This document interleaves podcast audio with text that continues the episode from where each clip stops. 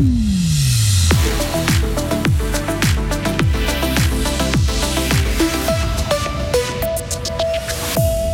clinique vétérinaire flambant neuve pour accueillir du gros bétail comme les vaches et les veaux, ça se passe du côté de Châtel-Saint-Denis.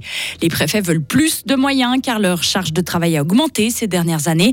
Et Volodymyr Zelensky s'exprimera devant notre Parlement, une allocution qui ne fait pas l'unanimité. La journée va être bien ensoleillée avec 26 degrés, risque d'orage jusqu'en pleine ces prochains jours. Attention, nous sommes mercredi 7 euh, juin 2023. Bonjour Karine Baumgartner. Bonjour Mike, bonjour à toutes et tous.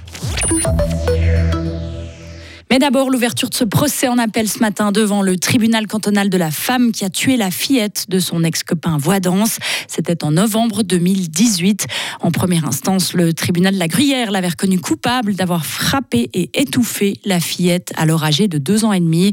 Les juges ont retenu l'assassinat car selon eux, la prévenue considérait l'enfant comme un obstacle à son histoire d'amour avec le père. Sa peine, la prison à vie. La jeune femme de 28 ans a toujours nié les faits et plaide l'acquittement.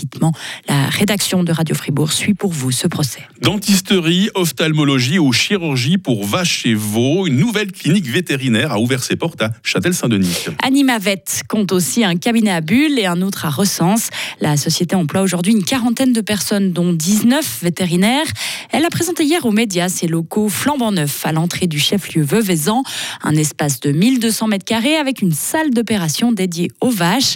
Écoutez Thomas Dupas, il est directeur opérationnel d'Anivette. Il nous parle de cette nouvelle offre pour les agriculteurs de la région. Quand il y a un problème plus grave sur un de leurs animaux, historiquement, ils devaient aller à Berne. C'est relativement loin, ça coûte relativement cher. Emmener une vache jusqu'à Berne, c'est pas si simple.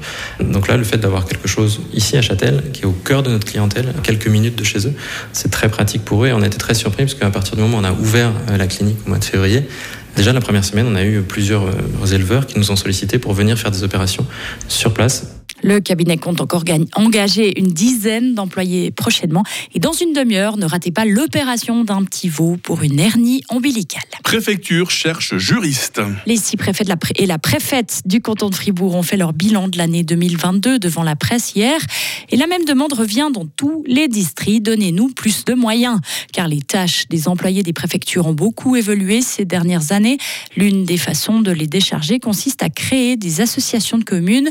François Genoux préfet de la Veuvez. Il pense qu'il faudra faire quelques changements à l'avenir. C'est vrai qu'il y a beaucoup de questionnements par rapport à la taille des communes, par rapport au rôle des associations de communes. Certains disent qu'elles doivent être encore renforcées, d'autres qu'il y a un déficit de démocratie. Donc c'est vraiment ces discussions-là qui doivent avoir lieu maintenant dans le cadre de la révision sur la, loi sur les communes. Et puis je pense que cette révision, on l'a dit, et puis on va continuer à le dire, elle doit être une révision en profondeur. Ça ne doit pas être euh, une révision cosmétique, mais je crois qu'on doit vraiment avoir une vision générale, une stratégie pour y arriver, et puis c'est dans ce cadre-là que les objectifs, dans le cadre de la révision de la loi sur les communes, doivent être mis en place. L'année dernière, les préfectures ont reçu 0,9 EPT de, des forces juridiques à se partager entre elles, un chiffre qualifié de déjà extraordinaire par la préfète de la Sarine, Lise-Marie Graden. Les sept préfectures peuvent compter en tout sur environ 43 équivalents plein temps. Début des travaux de la future station d'épuration Ceylan Sud. Après avoir été bloqué durant plusieurs années par des oppositions, le dossier se concrétise dans le district du lac. Le premier coup de pioche a été donné hier à Montillier. La nouvelle infrastructure va traiter les eaux usées de toute la région de Chiètre et de Morat.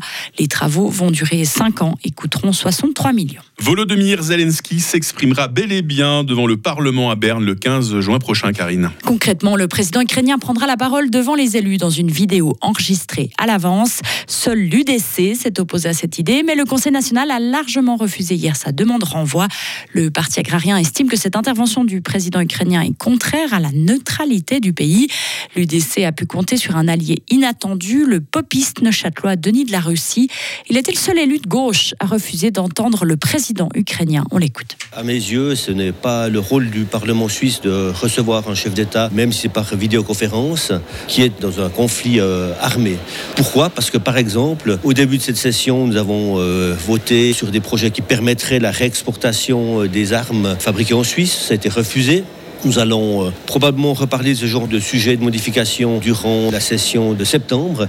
Et je crois que c'est une erreur par rapport notamment à notre neutralité d'inviter un chef d'État qui va nous expliquer qu'effectivement, selon euh, son avis, et ça je peux le comprendre, il faut qu'on puisse réexporter des armes suisses. Donc je crois que c'est une erreur politique et ça ne me pose aucun problème d'être le seul élu de gauche à avoir voté euh, contre.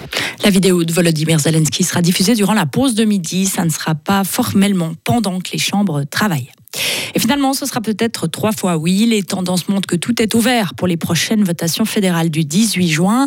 L'impôt sur les entreprises sera accepté par 74% des Suisses, selon le dernier sondage GFS Bern paru aujourd'hui.